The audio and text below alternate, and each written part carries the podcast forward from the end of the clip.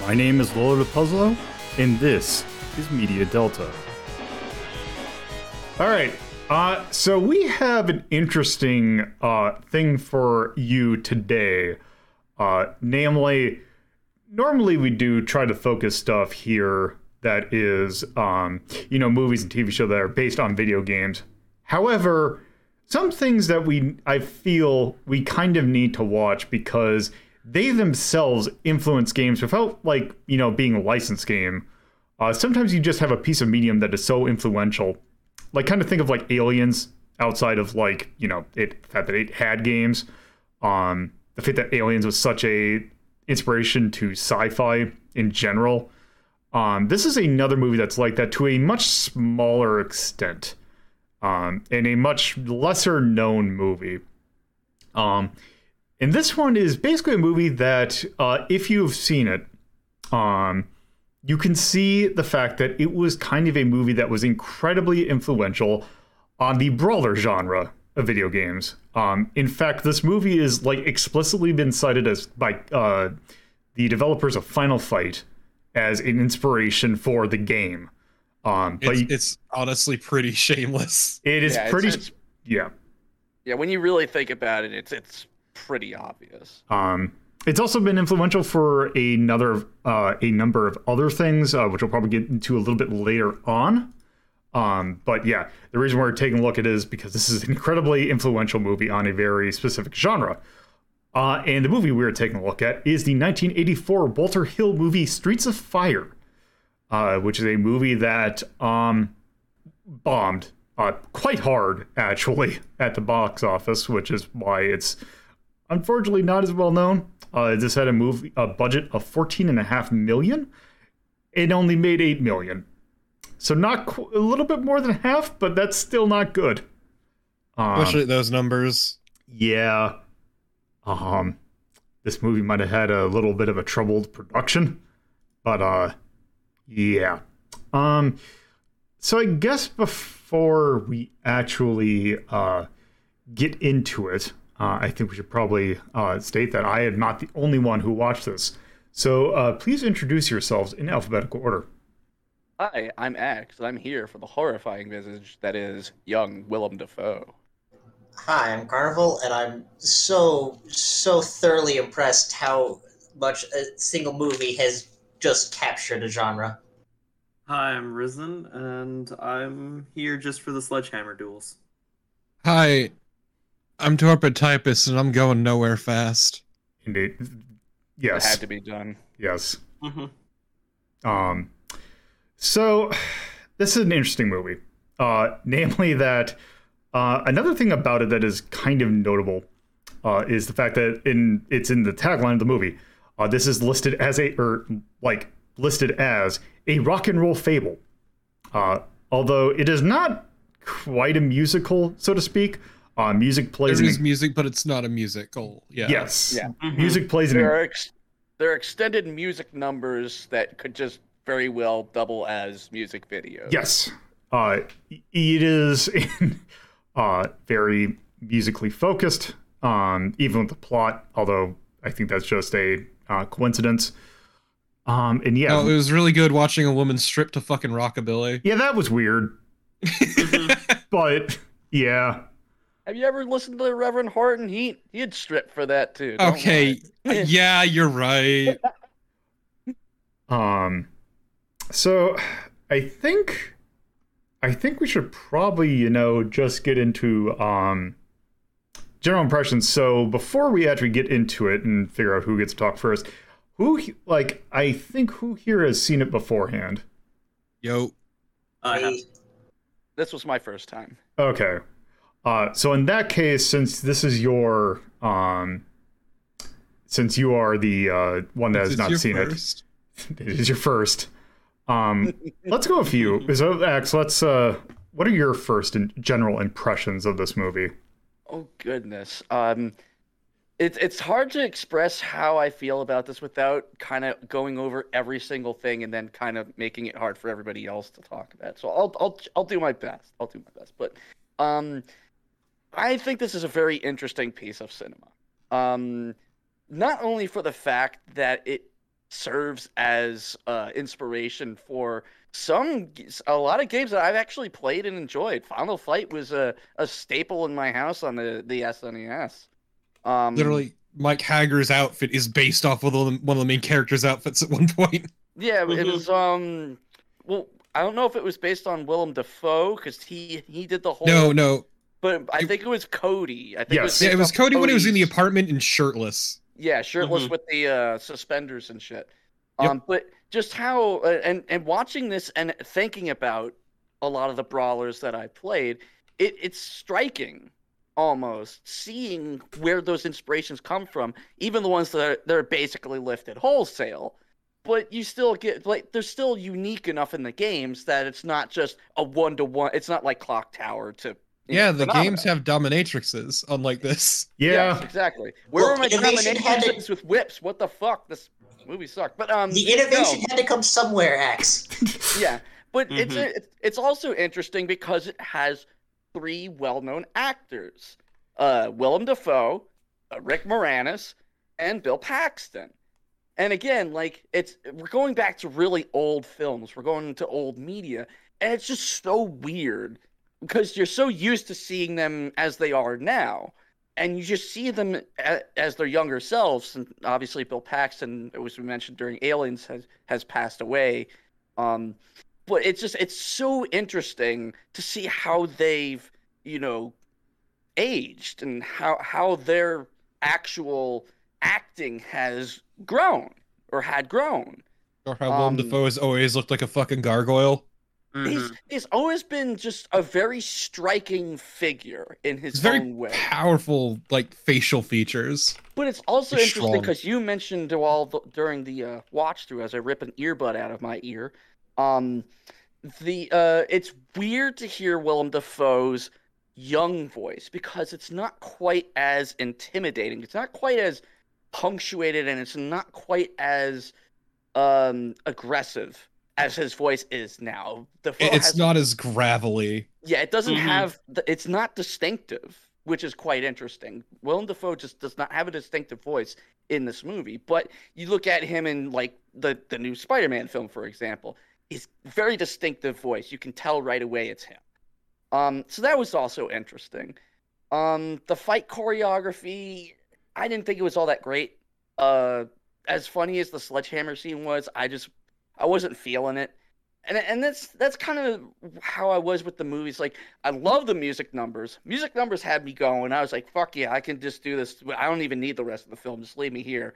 Um, but like, it felt there was a weird feeling I got with all the actual like plot points.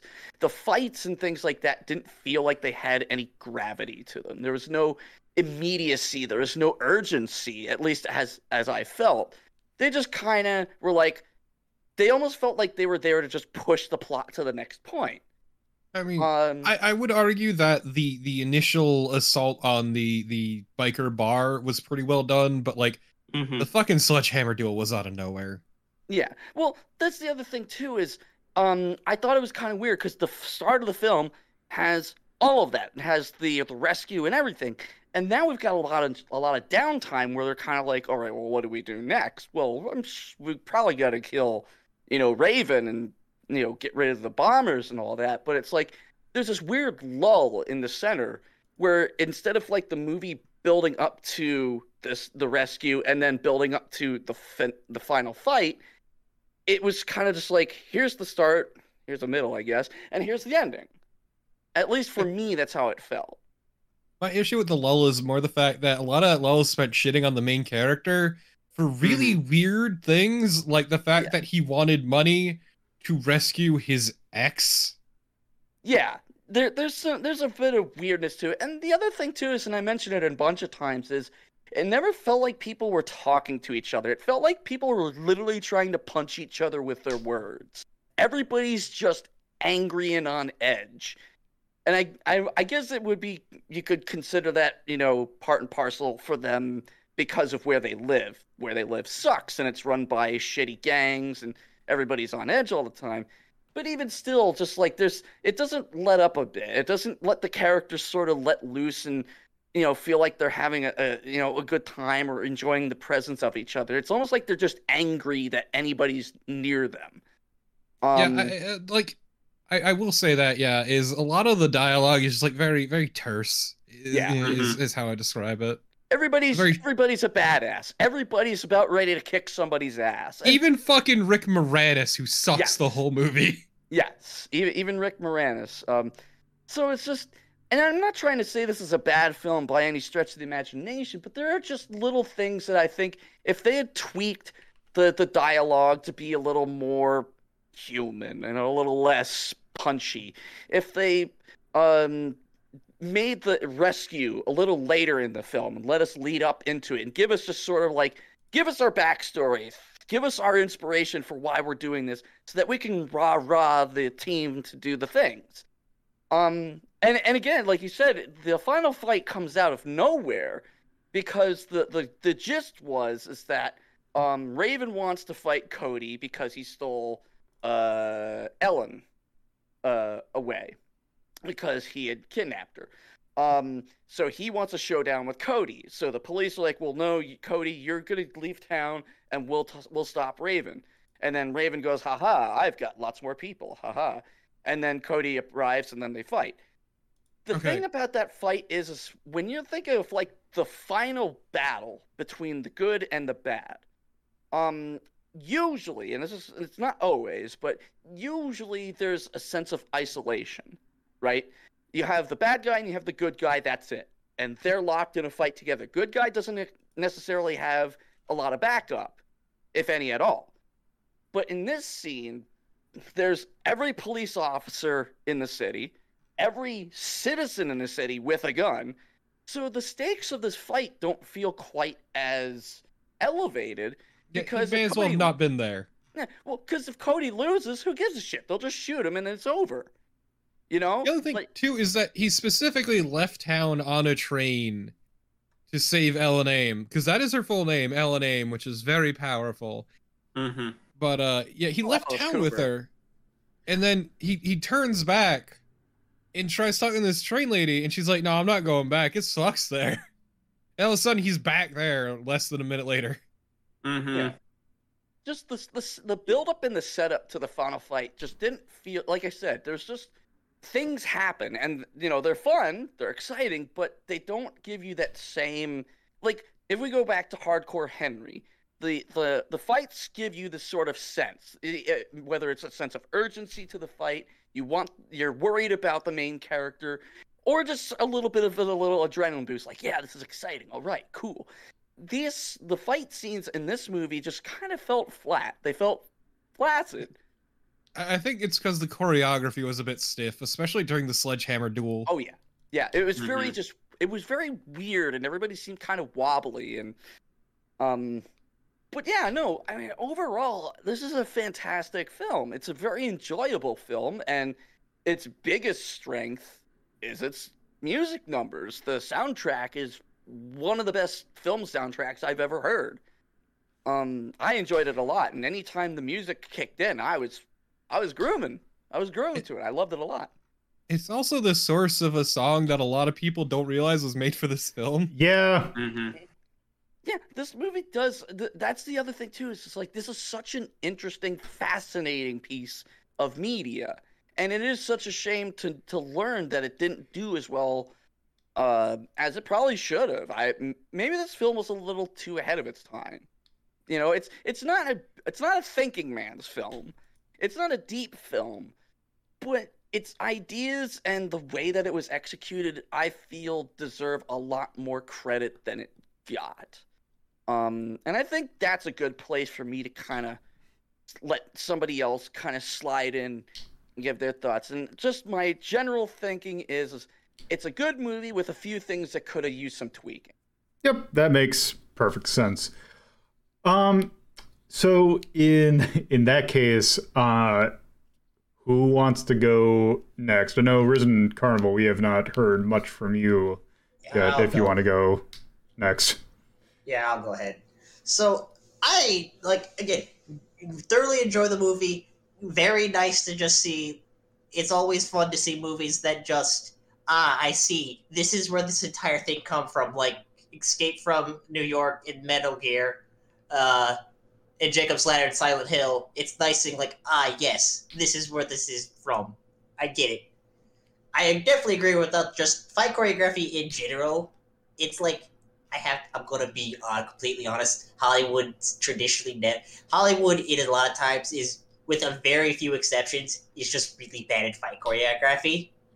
But that's a discussion for another film. There is actually something kind of interesting about the fact that the last movie that Walter Hill actually did, well, I'd say one of the last major films that Walter Hill, Hill did before this movie, um, was The Warriors, um, which is a very Okay. much a fight heavy movie. Mm-hmm. I was gonna say, yeah, that checks out. Yeah, that checks out. I haven't seen the Warriors, but that's definitely like I s- still think Warriors, from what I've little clips I've seen, has a bit better fight choreography than this does. But I think the main draw here is that aside from the music, which also is like a ah yes, I see. This is also where you got this from, Protomen.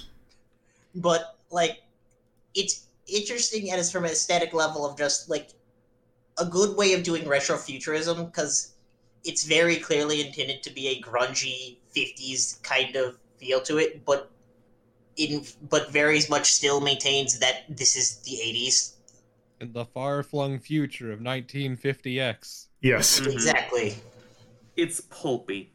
yes it's Yeah. It very has pulpy and a feel that i wish would do more but we'll never see this kind of thing Yeah. that it- It's- in filmmaking a very grungy, grimy 50s aesthetic, which is pretty Mhm. unique, and I quite like it. Yeah. Like, especially since it's like a throwback to the 50s, that's not like, you know, Happy Days or like Mhm. American Just- Graffiti. hmm just pleasantly worshiping at the idea of a past that never existed Yeah. uh, i think that's it for the general impressions All right. Uh, who wants to go next? I can. Okay. Um, I think I really like the movie. Um, I don't think it's obviously a very deep movie. it's kind of, it really is just a pulp story. Like, heroic good guy beats up the bad guys. Some violence happens. Maybe there's a little emotional romantic drama. They fuck. Um, they fuck, yeah. Um, I do think it's interesting that uh, Tom Cody doesn't actually like end up with Ellen Aim. He kind of just like, I'll be there to save you if you need me, but I'm not like boyfriend material. Well, because he knows he's not Yeah, what's good for her. He cares about her a lot. But she's Well, going he- places and he isn't. He wants to leave, and she Yeah. wants to stay. Basically. hmm Well, yeah, but also like that a it's yeah, it, it's a case of he knows her career is going places and he knows she's going to be something big, but like he can't do that.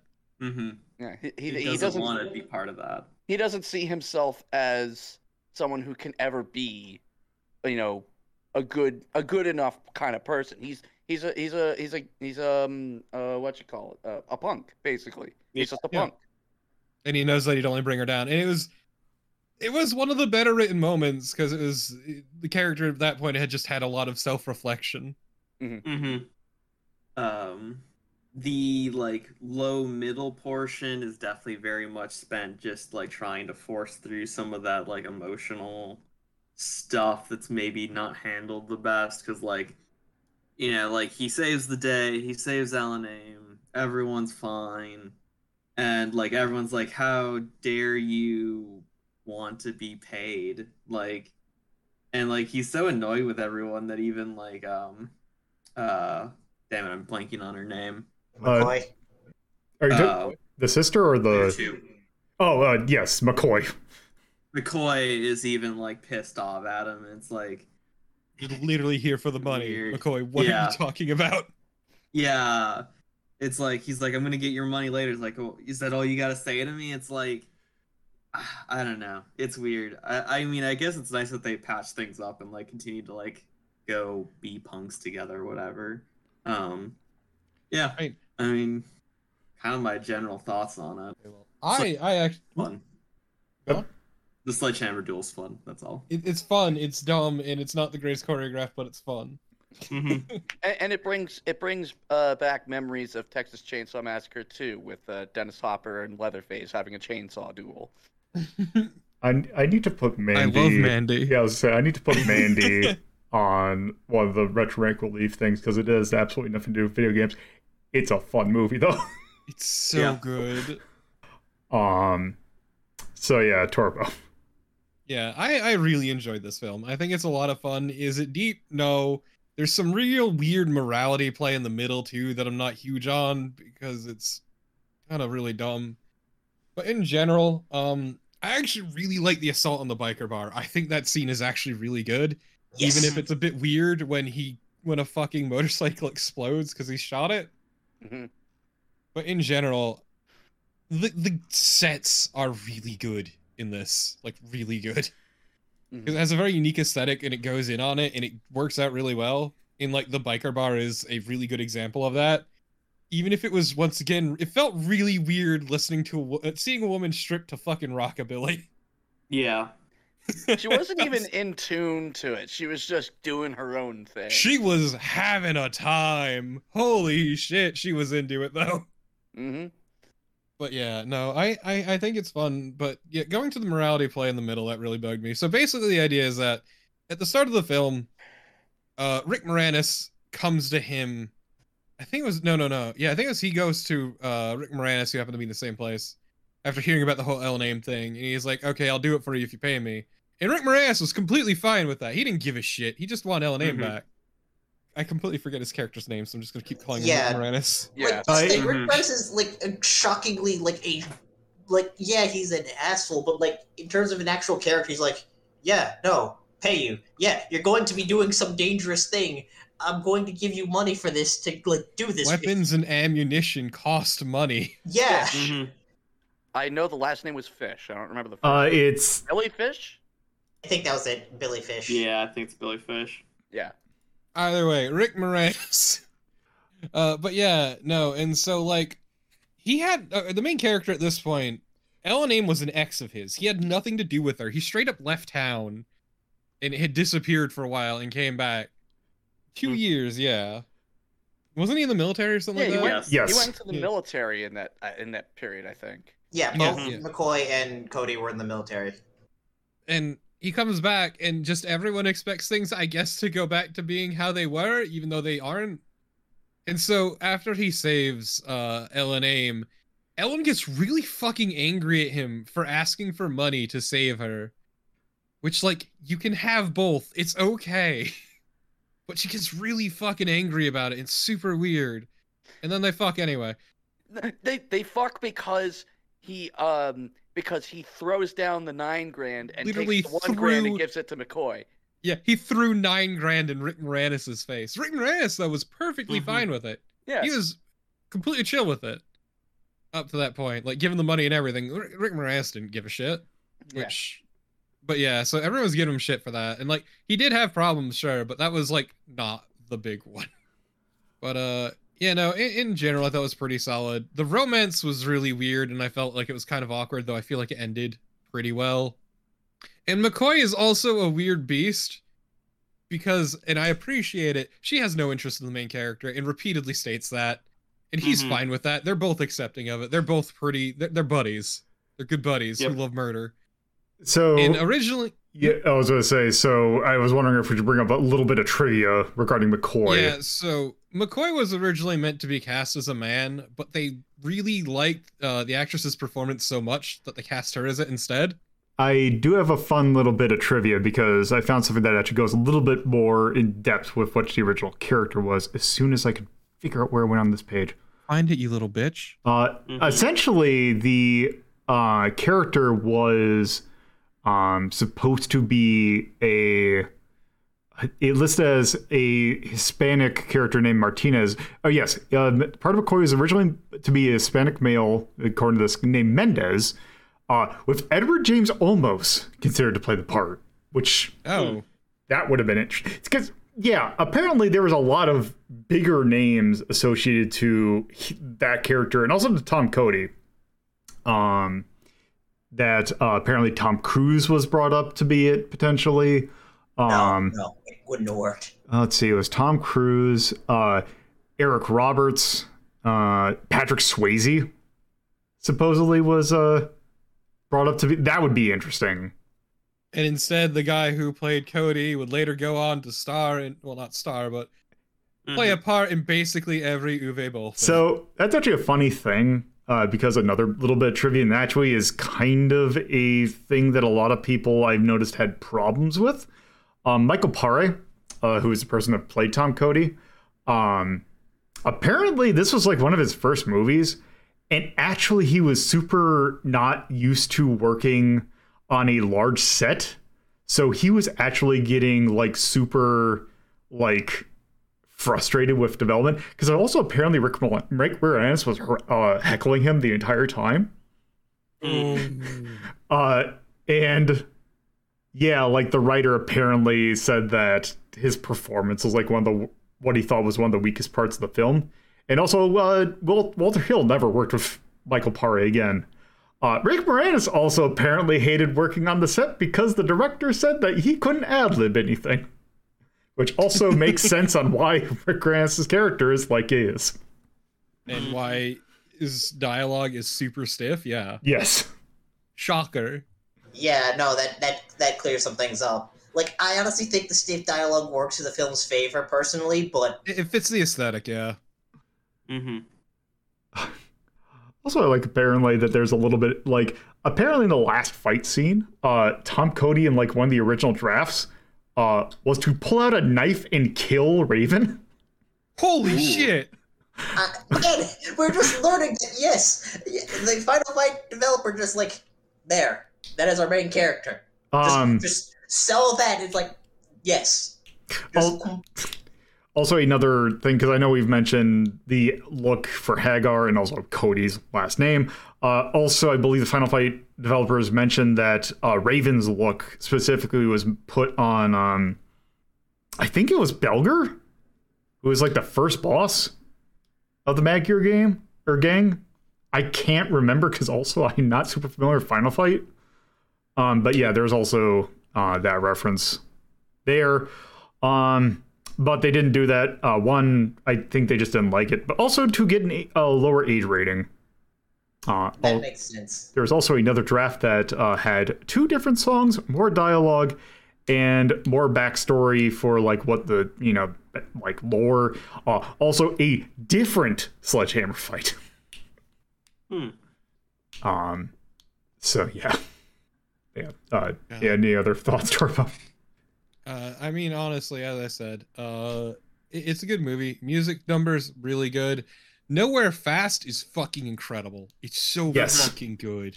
Oh my god, Nowhere Fast is so good. I may may have been listening to it in the background this entire time, on and off. I've also been listening to the Protomen. Don't judge me. yeah uh, i did put it in the little chat that we have uh the the poster for streets of fire and the album cover for the protomen act 2 father of death which basically are the exact same style But yeah, no, I I, I very much recommend this film. Mm-hmm.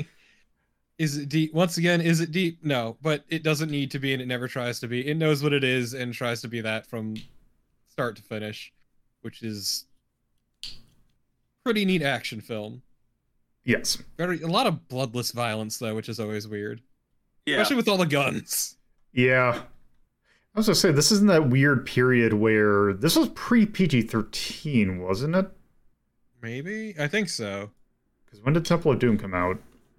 Unfor- that the fact that that movie that's the same year, so maybe this would have been it would have been around the same time. So yeah, I don't know if that could push it to R because I'm just thinking of the knife scene. I don't think that could push this to an R, but No, no, they're probably playing it safe. probably yeah. But yes, But yeah, um, what are your thoughts, Lolo? I really like this movie. Uh, as people mentioned, it is not exactly the deepest movie. It is just a fun movie. Uh, also, I incredibly appreciate the music. Uh, as a personal note, uh, because as we mentioned, the song "Nowhere Fast" and also the ending song tonight is what it means to be young. Uh, both of those songs were uh, written by one Jim Steinman, and a bit of personal bit of me. One of the first albums that I that my parents like introduced me to as a kid uh, was Meatloaf's "Bat Out of Hell." Uh, so Jim Steinman was a very influential bit of music, or like uh, was basically wrote that entire album. So his music had a very notable effect on my musical tastes. Uh, so watching this movie for the first time, I was like, "Holy shit! This is basically Meatloaf, well, two Meatloaf songs." Although it's really Jim Hardman's, it's Jim Steinman's songs, really, because you know, the person behind it. Which um, you can definitely tell that uh, from these two songs that Jim Steinman definitely has a style. Uh, because then you think about like if you've ever listened to um, Meatloaf, particularly Bat Out of Hell, is like a very clear example of that style.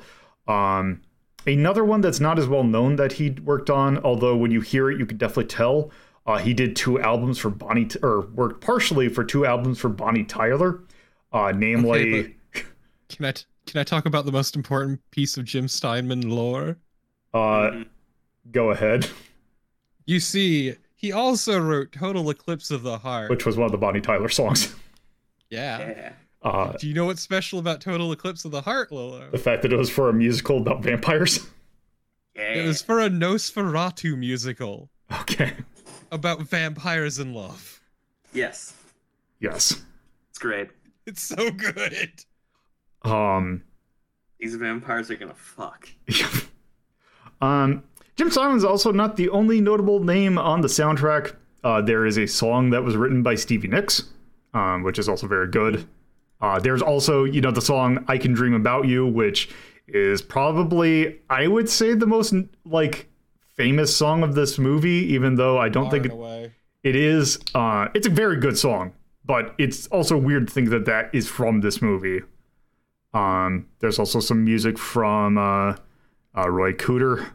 Uh, I was trying to think. Tom uh, Tom Petty wrote a song. Yeah, no, this actually had a lot of big names behind the music. hmm Yep.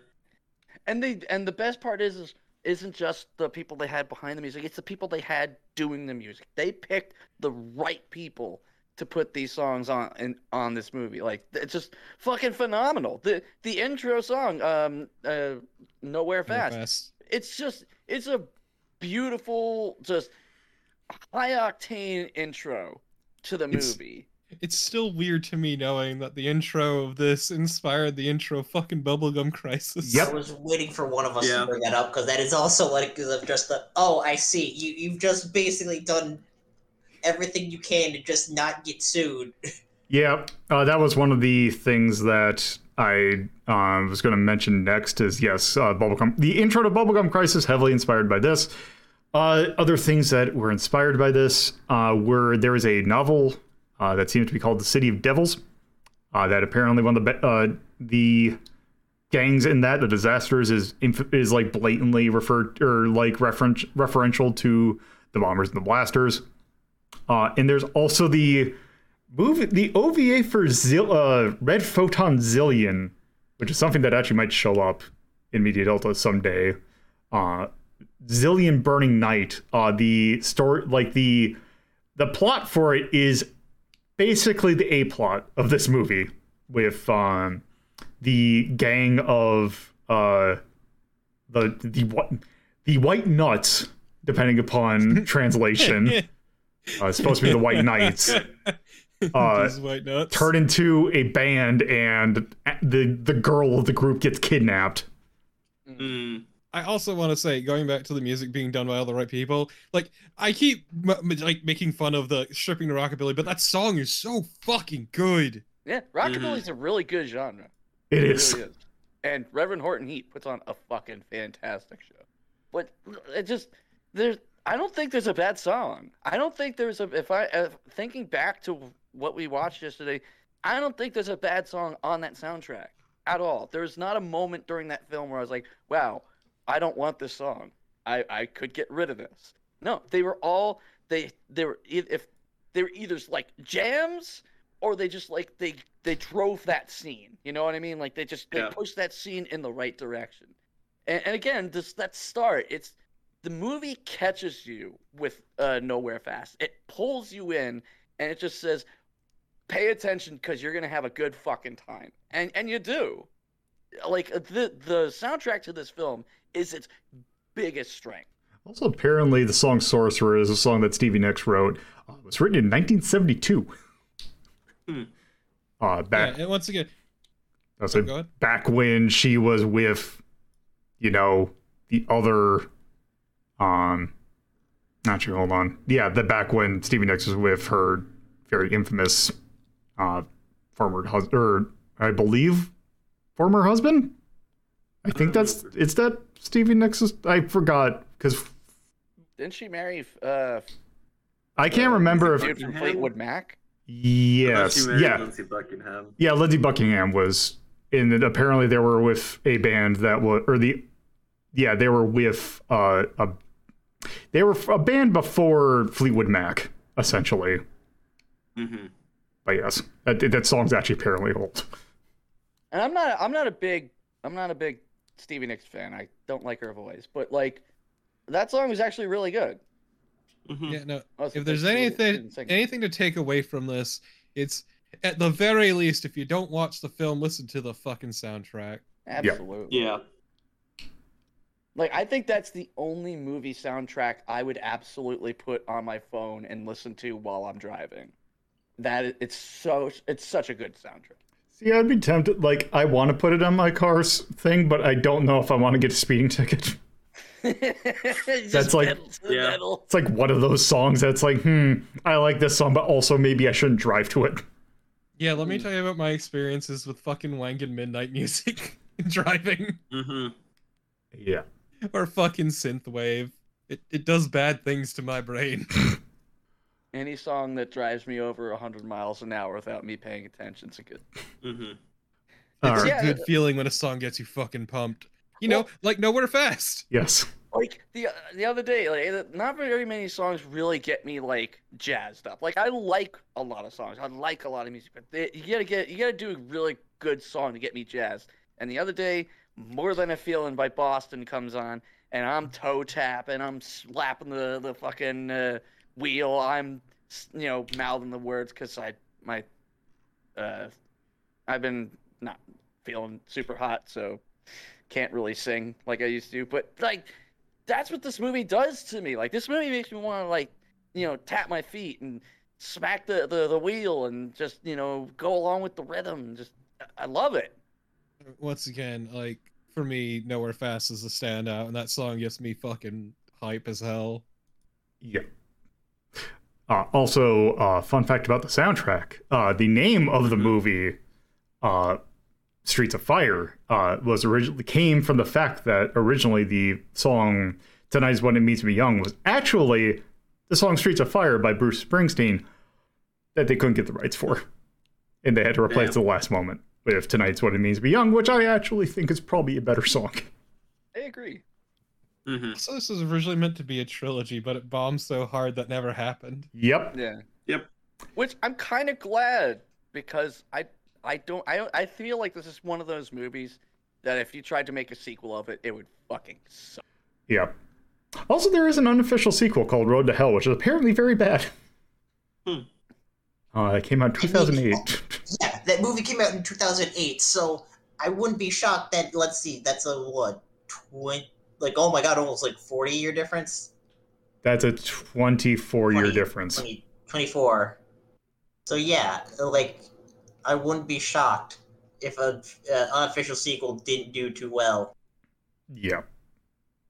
Uh, does anyone have any other thoughts, or we can go on to ranking this? No, I'm good. No, I'm good. Eh, no, I'm sure we'll come up with something though. We always do. hmm We'll start talking about something as we rank. Yeah. Gosh. I just never shut the fuck up about the music. Yeah. hmm I mean, it's a very good soundtrack. Anyway, Goddamn good. Uh, we are going to rank this using our 1 to 21 scale, uh, with 1 being absolute as good as it can probably get, although not maybe not perfect, but it's pretty damn good. Uh, 21 being very, very bad, like very hard to even ironically watch uh, for any fun. It is just not a fun thing to do. Uh, so, um, Axe, is there what, what, what number are you thinking? Two. Two. No higher, no lower. Two. All right. Uh, Carnival. Uh, two or three. Okay. Risen. Um, three or two as well. All right. Torpo. I was gonna say three. I, I'd argue it's not quite a two. Like looking at Alien and Aliens, and like, yeah, I I I really like the soundtrack, but there's a few too many like lulls and issues to really get me over into two personally. Okay, so you're thinking just hard Three. three.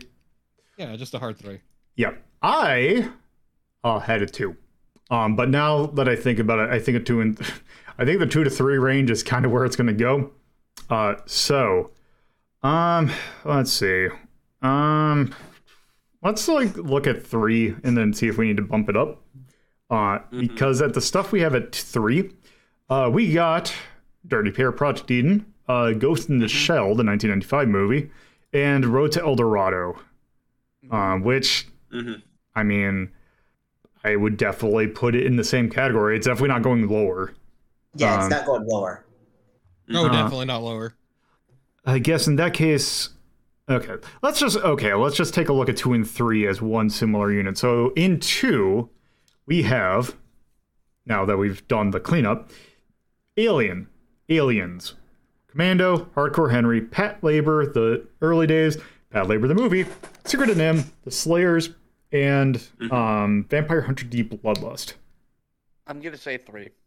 Uh, I because I'm thinking more like that was a gut reaction because I really like this movie, and I don't feel like it. My reaction was uh, entirely based on the soundtrack, though that did weigh heavily on it. But I I have to agree with Torpid. Uh, the lull is a bit much, and it does it does honestly take away from the pacing of the film. Uh, the choreography not being all that great does kind of hurt some of the fights, especially. I mean, Sledgehammer fight's funny and all, but if you're not gonna coordinate it right, it still kind of falls flat. And honestly, without the soundtrack, I mean, the plot doesn't really hold up too well. So I will say three. Okay. Um I also kind of thinking about those other movies, I would ask to also kind of knock mine down to 3. Cuz just looking at some of these, like I I do kind of feel like as a whole uh that Streets of Fire has a few too many weird things going on for it cuz one thing we didn't mention uh, is this has some really weird cuts like Yeah. use of Yeah, the fucking editing. weird cuts. Yeah, I, I mentioned at the start, and I, I'm I'm glad you bring it up. The editing in this movie was just, I want to say it wasn't good. there are some particular moments, like especially when there's music tracks going on, that there are some really heavy cuts that can be very disorienting. Um, and yeah, that's that's one thing to note. Um, I'm kind of feeling three. Yeah, I again, I like I said, I don't think it goes any lower than three. And Yeah, definitely looking at the list here, it's like, yeah, three's a good solid spot for it. Also, two has enough shit in it already. uh, uh, yeah. So I think by virtue of probably just the fact that we all kind of mentioned three, I think we'll let's just play it safe and go with three, uh, which is still very good. That's still in the Mastercraft here. So yeah, uh, it's still a very good movie. Um, so uh, content wise, do we want to co photophobia for the editing? I would. It's like Yeah. I don't think can- it's as severe I as some wouldn't of the say it's like that, but it's very jarring. Uh, yeah, Mhm. I feel I don't know because I I don't fully understand uh seizures and epilepsy, but uh I don't feel like I don't know if that exact flashing pattern uh is it's at least common. I, I the one that really got me was the cut to black, cut to black, cut to black, cut to black. Like that one that one actually made me have to turn away because you know it was it was it was a visual cut to black, visual cut to black. It was so quick that it actually I, I don't know how I felt, but I just had a weird feeling, so I had to look away. I because I was taking a look to see if I had something that was more a general um Because I have motion sickness potential, but I don't Yeah, think I that's was gonna say it. It's probably more likely to cause motion sickness than Yeah, that's- anything. It was Mhm. it was very jarring was the Yeah. issue, not not that was like super rapid. It was just jarring. They were really weird, rapid smash cuts. All right, I will put an M then instead of a P. All right. So, is there anything we want to call out uh, while I prepare the fact that I know exactly what I'm going to put one of these? Is there anything you want to call out in uh, music, uh, cinematography, music, music, charm, cinematography, storytelling, yeah, yeah, action, Better and art? The, the obvious one is obvious. Yeah, better put a metal, hmm I wasn't. metal under music Well, I wasn't thinking of metal. I was thinking or of. Trophy. I was thinking fire because this thing's like Yeah, that. Yeah, I'll. I. I will buy that. That. This. As the What kids we- say, it's fire. What do we put set design under? Is that usually art? I art. think art is usually where that goes they- under. Yeah, no. Set design absolutely needs another like thumbs up for like this set design is excellent. hmm Um, I would also argue that charms are really good Yes. one for this one. Um, and yeah, God, Google Chrome screwed over some of the stuff in here, and it's throwing me off. Um, cinematography, cinematography already mentioned that has some slight issues, although for the most part, it's not that bad. The action isn't bad; it just could be better. And the storytelling, I would also argue, is not bad. It just is basic. Um, yeas or nays? Um, this movie is like only 90 minutes long, so it's a very good length. Yes, Yeah. it makes Mhm. use of its pacing very well. I would imagine like made with abundant love is clear. That Maybe it's abundant love, but I wouldn't say the pacing was good because I. I feel like the middle of the film sort of. Yeah, yeah, it goes in hard, and then there's just like, right after this weird lull in the middle where everyone's shitting on the main character. They just don't know what to do after the the rescue. The rescue's such a big thing, and then the movie's like, uh, the story. yeah. Uh, what was I gonna put down for nay? I'll also look in the right set of charms.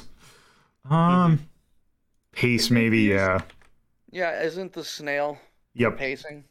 Let me take a look to see. Um, nothing very else, or nothing else is coming to mind. Um, because despite it being like a 50s thing, it's not that bad in terms of like age. Um, bouncing is good. Yeah, none of these are really. You know what? Rather, actually, rather than Made of Abundant Love, I feel like because there's also because with the amount of production issues that went along, I don't know if I'd say Abundant Love is really one of them. Yeah. Um, Apparently, Mhm. Simon thought the the movie was absolute dog shit. huh. Amazing. Uh, I think just plain cool Yeah. is a better thing for it because it is just oozing with style. Okay, yeah, that is a much better descriptor because yeah, it's right there. Also, And so- apparent I didn't realize that the movie took place in Chicago, but it's like very obviously L.A. smoothed over to be Chicago. Yeah. yeah. Well, they filmed in Chicago apparently. No, Oh wait. no, they they filmed in L.A. Oh. No, that's, that's not Chicago. Trust me. Very they're- clearly they're- the the Super Mario Brothers movie still sets off of this one. Oh, I was gonna say because I could have sworn that IMDb said that it was filmed in Chicago. Maybe the, maybe the location thing in, in IMDb is actually I don't know. Yeah. No, no, the movie takes place in Chicago.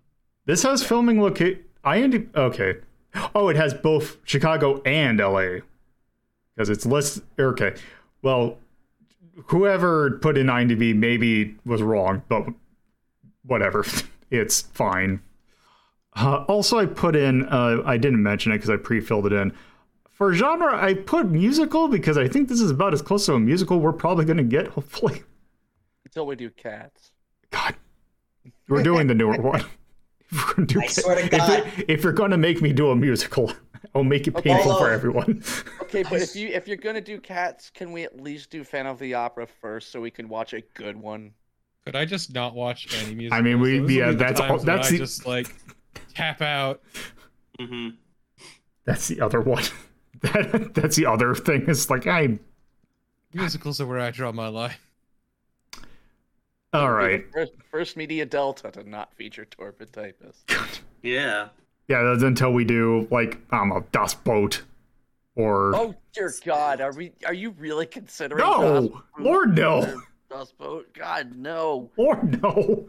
Why would Four we do fucking Dust- hours long. We're, we're not that bad at We watch bad things, but we're not going to watch Das Boot. Come on. Mm-hmm. I'll rip my own eyes out. Fuck it. All right.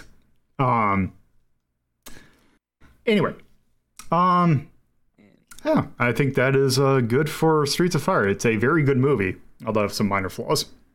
But a very good soundtrack. Really awful production. Really awful. Yeah. Um. So, uh, before we head out, uh, X, is there anything you want to plug? Uh, yes, uh, the Autistic Self Advocacy, Advocacy Network and your local ASPCA. Please adopt, don't shop. All right. Uh, Carnival. Uh, just your, your local bail or mutual aid fund. Uh, Risen. What they said. Uh, Torpo. Twitch.tv slash torpotypist at torpotypist on Twitter. And I would like to plug. I got nothing. I'd like to plug the the holes in, in my suits from the money that I should be getting for doing the rescue. yeah. I'd like to plug the horrible holes in the script from the awful writing. Mm-hmm. Yeah. All Like right. The holes that keep me from going nowhere. fast. Really quick, really quick. So when you mentioned the the rated R thing, do you want to know why it was it, it threatened uh like at, at risk of it? Uh, was it the fact that it was uh, cop cars being destroyed? No, no, no. It was uh, apparently I said the F word a number of times, and also during the stripping scene, the lady removed her top. Okay. Oh yeah, you, you do see Ooh. titty a couple times during that scene. I don't know if you see, you definitely see ass. That's for sure. Yeah. Oh, one hundred percent. But also, this you, is you don't actually yeah. see titty. is yeah, that they're, they're, it's very brief, but she does show a little bit of titty. To be fair though. Uh, this was the era of the PG-13 having a lot different things Yeah. than we have now. Because if you remember things like uh, 16 Candles, there's very prominent titty in that, and that's PG-13 or PG. But yeah, so this is the Spaceballs. inspiration. But yeah, this is the inspiration for Final Fight and Streets of Rage, and that's all you need to remember. Yep. Okay.